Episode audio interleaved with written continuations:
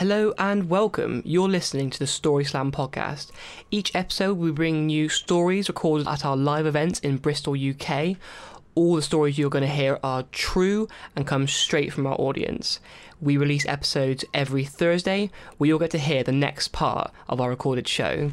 If you have a story that you'd like to share with us, we'd love to hear it. So please stay tuned till the end for more information on how you can do that. Make sure that you never miss an episode by subscribing to the podcast.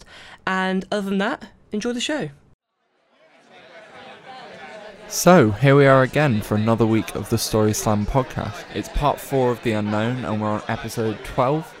So, next week, there is one more week before our actual live slam, one more Thursday to come. So, we're going to be recording a special podcast for you. We're going to be talking about how the Story Slam started, where we've come from, where we're aiming to go. Hopefully, it's going to be really interesting, and I'm looking forward to sharing it with you. So, for now, enjoy the final part of The Unknown, and we'll see you next week. The name of our next storyteller is ooh, David Grant. Amazing. David, I'm going to give you a minute while I just read one of these stories, and then you can tell us about the unknown. Starting uni five years ago, went from awkward fresher to awkward graduate who can handle drink a bit better. and if that's, yeah, if that's not worth 27 grand, I don't know what is. I just, yeah, I have done the exact same thing. Um, amazing. Big round of applause for David.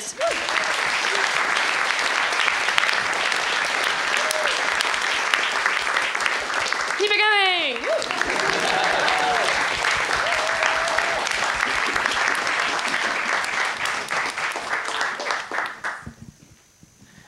Oh, hello. Ooh. Um, so this is kind of a story about someone getting like blown massively out of proportion and how being in a fishbowl is kind of weird. So I went on an exchange project uh, for about six months to South Africa, and we were partnered up with people on this project. Uh, this was when I was about 19 years old, and um, so I get partnered up with this guy called Happy, which is probably one of the most ironic names in history. Um, so the idea was that you're supposed to be partnered up with people about similar ages, and we're all going to go do sort of voluntary stuff. It's all going to be lovely. And it turns out he's about 35 and was involved in the liberation of South Africa, and so was quite a scary guy. But anyway, we, we're sharing a bed for three months straight. Uh, and one of the other guys on the course basically said something that got taken massively out of context and got accused of being a racist. And it all blew up. This all happened, in fact, whilst I was asleep. And so I woke up to find that everyone hated each other and it was all going to shit, uh, which was great. And we did a lot of processing and everyone dealt with it. And we all kind of came together in a series of sessions to deal with how we felt about what had happened and to talk about how we, none of us really meant anything that had been said and that it was all just a thing that had occurred. But anyway, me and Happy don't speak for eight weeks. Eight weeks, yeah. We're still sharing a bed for six of those weeks. Uh, we then come back. The exchange project goes from South Africa to Swansea. And we come back and we, we slightly upgrade the scenario. We're in bunk beds now, so it's a little bit less intimate, but we still we're still not talking. I mean, we maybe say hello across the breakfast table. It's a really weird scenario. Anyway, so I'm living with this guy who I who I think has probably killed people. I'm not quite sure. Like he's kind of implied he did stuff. Um, yeah, he's quite a scary dude, like really intense. And it ends up we're about two weeks into us being in Swansea, and I know he's got mates in London that he's been talking to and stuff. And anyway, it gets to this night, and I'm sat there having worked all day, and he just walks into the room, and we still haven't really exchanged any pleasantries. He drops a four pack of strong Strongbow on the bed, and he's just like, "Drink those, we're going out." Shit. And there's part of my brain that's going, oh, you're, you're, you're going to die, aren't you? He's a scary guy.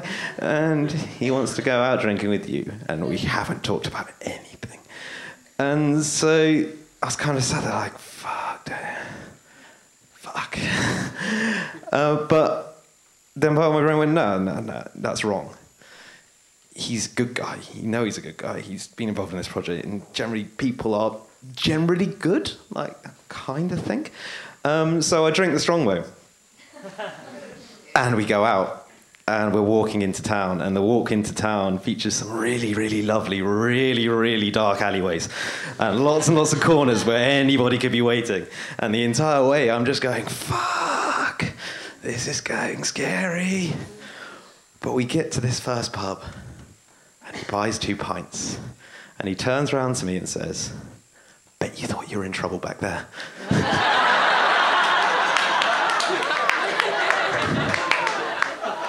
And so the kind of the moral of the story is that when you're faced with an unknown scenario like that, when you're faced with anything like that, especially scary things, you can act in fear or you can act in love. And you should always choose to act in love. Cheers.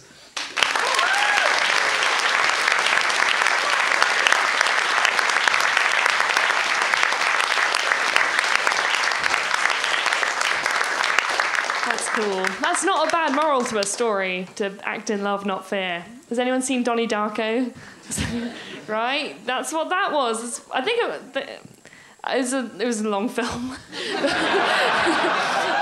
yeah, thank you so much. So cool. Oh, um, yeah, thank you for your story. Okay, meanwhile, my great aunt always kept her middle name a secret. One day, my sister tried all the intrigue she knew to prize it out of her. She succeeded after promising to keep it a secret and promptly returned to tell us all. Knowing fully well what she was up to, my great aunt had told her it was Meshuggah, the, the Yiddish for crazy. oh. I felt like there were some people who understood Yiddish in this in the audience, which just helps. Yeah, you do. Yeah, um, amazing. And then our next storyteller is Chloe. Woo! Um, and there's um, uh, the content warning is passing mention of it's either sexual incidents or um, I can't tell what the other word is, but passing mention of sexual something. And in the meantime, I recently met Professor, Professor Marcus Du Sautoy. I recently met Professor Marcus Du Sautoy. Okay, sorry. um, who gave a lecture entitled What We Cannot Know. He's a mathematician asking which questions of the universe we can categorically say we'll never know the answers to. Deep, man, deep. Yeah. Yeah, he's a mathematician. he's a cool guy. Oh. Um, lovely. Yeah, I mean, probably I'd recommend the book. It's really cool. Yeah. Oh, there's nothing to say about Marcus Sautoy. He's just great. Um, I was planning to tell a story today about my first lesbian experience, but I got so drunk last night I don't think I'm capable of standing up to tell it. Maybe next time. Oh. Oh. Next time, next time, exactly. And we've got like loads of. I don't actually know if we'll get through everyone today, so I'm really sorry, but we'll we'll we'll have a look. Now let's give a massive round of applause to Chloe.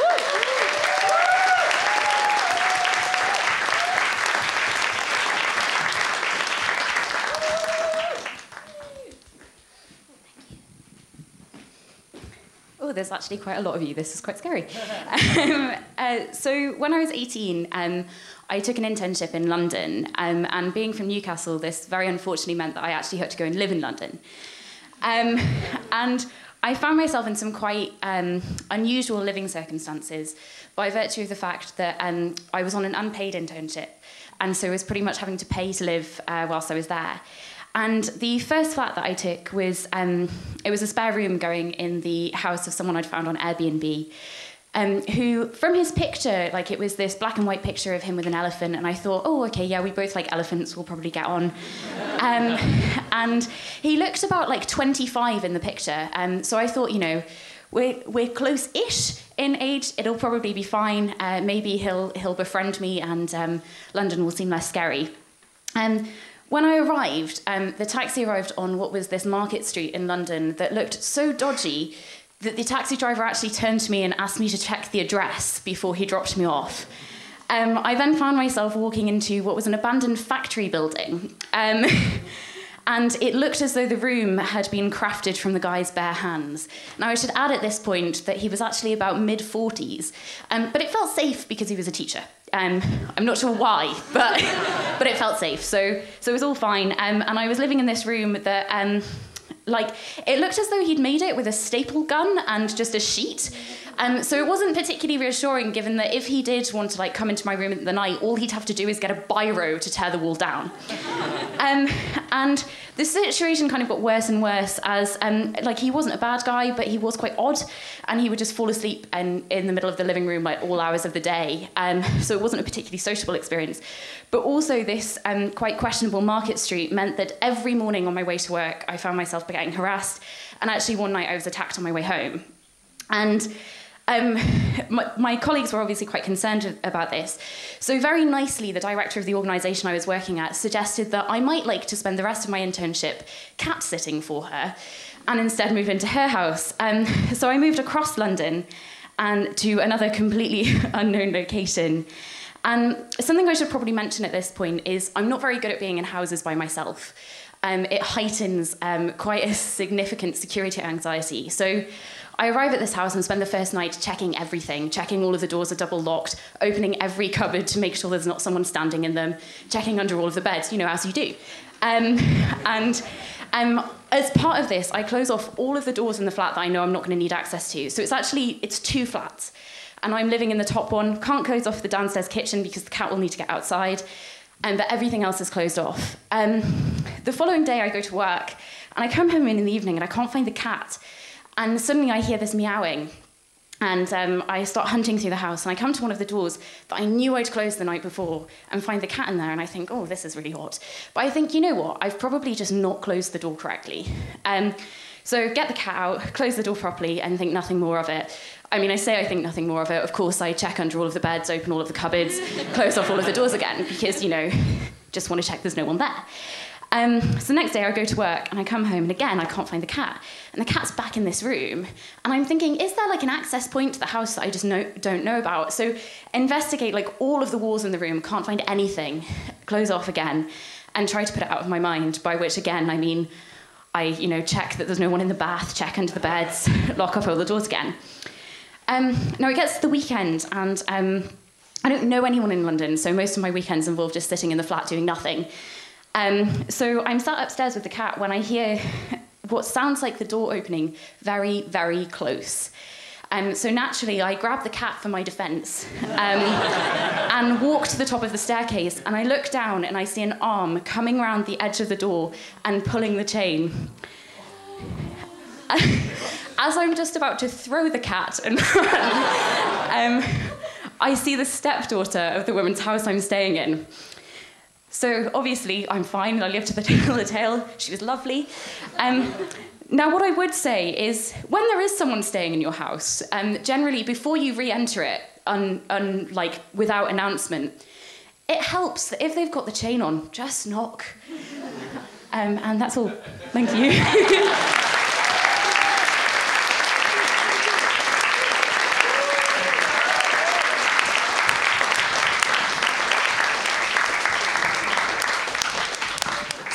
as well.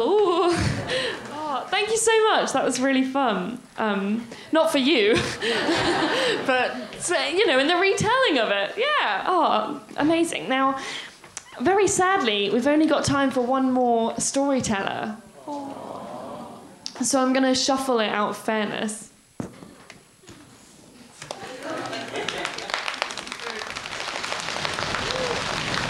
Um, Gabriel! Woo! Brilliant, amazing. While Gabriel is just getting ready, two stories. I hired a van when moving to Bristol a couple months ago with the knowledge that if I had an accident, the insurance would be £800 excess. Five grand later, a massive unknown. Oh, oh no. Oh, oh, oh I, so I cycle, so I can't, I can't, can't relate. Um, but I'm trying to use my empathy. That would suck. Okay, I'm sorry. Oh no. Um, story story of the unknown parts of a new friendship. I met a bus driver who asked me to help him fix his boat. Thought that was a great idea, didn't know that he would vote leave in the referendum after I accepted his Facebook request. He unfriended me when he found out I was Remain. Oh. Never got to finish the boat. Oh my god, what a country. okay, um, and now the um, massive round of applause for Gabriel.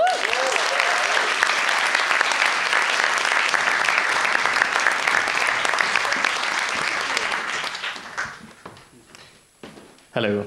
Um, so my story starts with uncertainty um, or the unknown. Um, so I was traveling in India for most of this year, um, and I had an idea at one point towards the end of my trip that it might be nice to kind of finish it off with a meditation workshop of some sort. Um, but by the time I got round to applying, the the um, it was the course was already full, and uh, so that it was all had gone onto the waiting list. Uh, so I put my name on the waiting list.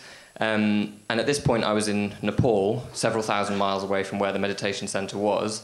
Um, and I didn't know if I was going to get a place on the course.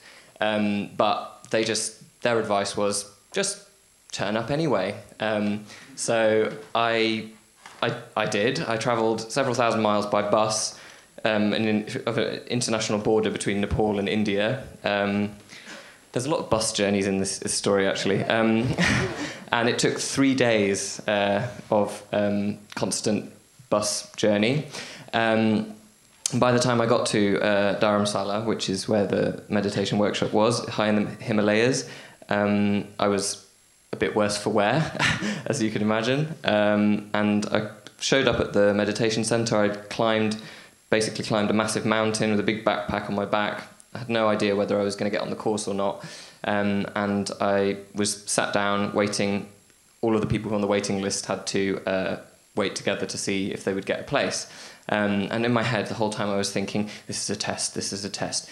That you must not be attached. You must you must be very Buddhist about the whole thing. If you want this, then it won't happen. But but then now I'm thinking that if I want this, then I have to think that I don't want it. And you know, I, I, I so um, I tried to clear my mind. I tried to be very zen about the whole thing.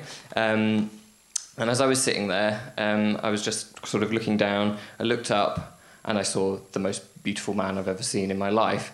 Um, and I was instantly completely smitten. Um, and uh, I didn't I didn't get a chance to speak to him at that point. I then found out that I was I did have a place on the course, um, and from that time on, it was ten days of complete silence. Um, having just seen the man of my dreams. Um, and uh, then, so I was very happy to get a place on the course. Um, I went up to the dormitory to put my things down in um, in the dormitory, and the the guy um, was in the bed next to me. Um, I thought, great, um, ten days of silence, and uh, um, not you're not even supposed to look at people or communicate in any way really with other people. Um, so that was the beginning of an interesting time. Um, I also then realised that the Brexit vote would be taking place two days before the end of the retreat, and I was completely cut off from the outside world for the whole time that I was there. So I knew um, that there would be two terrible days where I, I didn't know what was happening. Um, so anyway, so uh, the the retreat was amazing, um, but and as I was, you know, meditating on um, how attachment leads to suffering, a lot of a lot of a lot of suffering, a lot of you know get rid of your attachment. Uh, this was the main theme of, of the of the retreat. Um, I was becoming increasingly attached to a guy who I'd never spoken to, but um, was spending most of all day, every day, uh, spending quite a lot of time looking at. And you know how when you really like someone, you know exactly where they are all the time, um, and and you're kind of doing this, and you're you know, looking here, and you're like, oh, did, is he is he looking at me, or I, or did I did, did, he see me looking at me? Why I shouldn't be thinking about this. I shouldn't be thinking about this. I was writing in my diary at the time. I, f- I must have filled pages and pages about him, but more pages about how I shouldn't be writing about him and how I should be concentrating on becoming enlightened and getting rid of all of my attachment to, to things, especially people I've never met or spoken to. Um, and uh, so, um, two days before the end of the course, I knew that Brexit was happening. Um, and also, um, two days before the end of the course, I went up to my dorm and his bed was empty and he was gone. Um, and for a moment, I was like, he's gone. That's it. He's left. He's left my life. I'll never get a chance to find out anything about him. Um, but then I saw. Uh, I went. I went over to my bed, and there on the pillow of my bed was a rather long note which he had written me, um, and uh, I was very pleased by this. Trying not to be too pleased, of course. Um, uh, but so so then for the last two days of, of the of the retreat, I was um, conflicted about my feelings about Brexit and my feelings about this guy, and um, not not knowing. I was I was in a state of great unknowing, um, but I was able to kind of you know stay sane more or less. Um, so then, I, when I came out of the retreat and I found out the Brexit result, I was I was very I was, you know, I was very down about that. That was I was a Remainer, um, and but I'd written in my diary just before I left the retreat. I said, if if it was going to be one or the other, I would lose the boy and keep keep the EU. um, and unfortunately, it happened the other way around. Um, when I got out of um, the the uh, retreat, um, he'd already moved on to another town. Um, I got in touch with him, um, and I, I, just heard that it's the um, time time to finish. But then the other unknown was I didn't really know how he felt about me, and I took a gamble and I went on another ten-hour bus journey through the Himalayas to the town where he'd gone on to just to have coffee with him and see what, what the deal was basically. And um, we we got along we got along really well. And we had a, a, a brief encounter and it was beautiful. Uh, and then I freaked out a little bit and then I had to run away to the Taj Mahal and uh, I left him a very long note. And he couldn't read it because he was Israeli and my handwriting is terrible. And um, So then I had to explain everything to him on Facebook. But anyway, um, the moral of the story is um, I faced lots of unknowns, and um, it was it was fine um, in the end.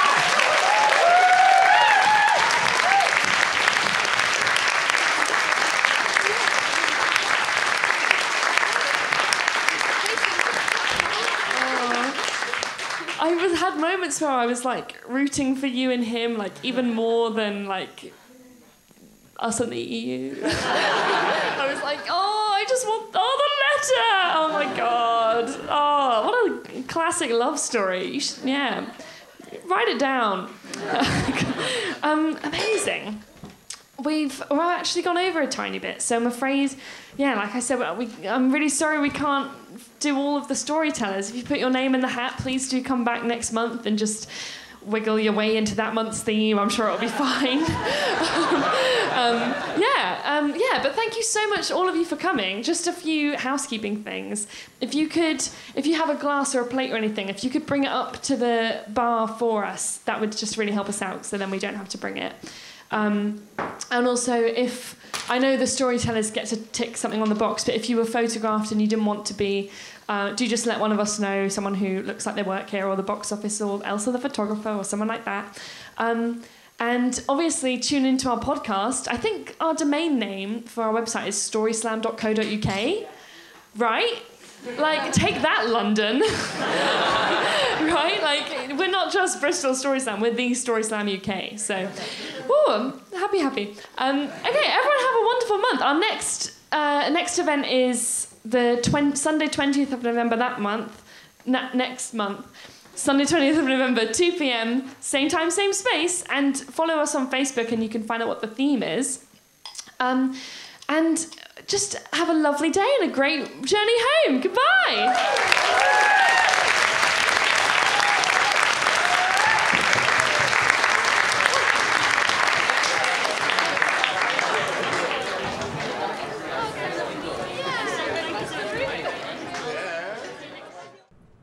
And And that is the end of our show for today. We hope you enjoyed. Don't forget to tune in next week for more true stories told live on stage. If you want to get in touch with us, you can email us at speakeasystoryslam at gmail.com. Don't forget to like us on Facebook we can get more news about the slam, but also see photos from the event. Um, also, if you'd like to tell us a story in person, then please come join us for our live events. They are every third Sunday of the month at the Wardrobe Theatre in Bristol, UK. We can't wait to see you. So, from everyone here at Story Slam, have a great week.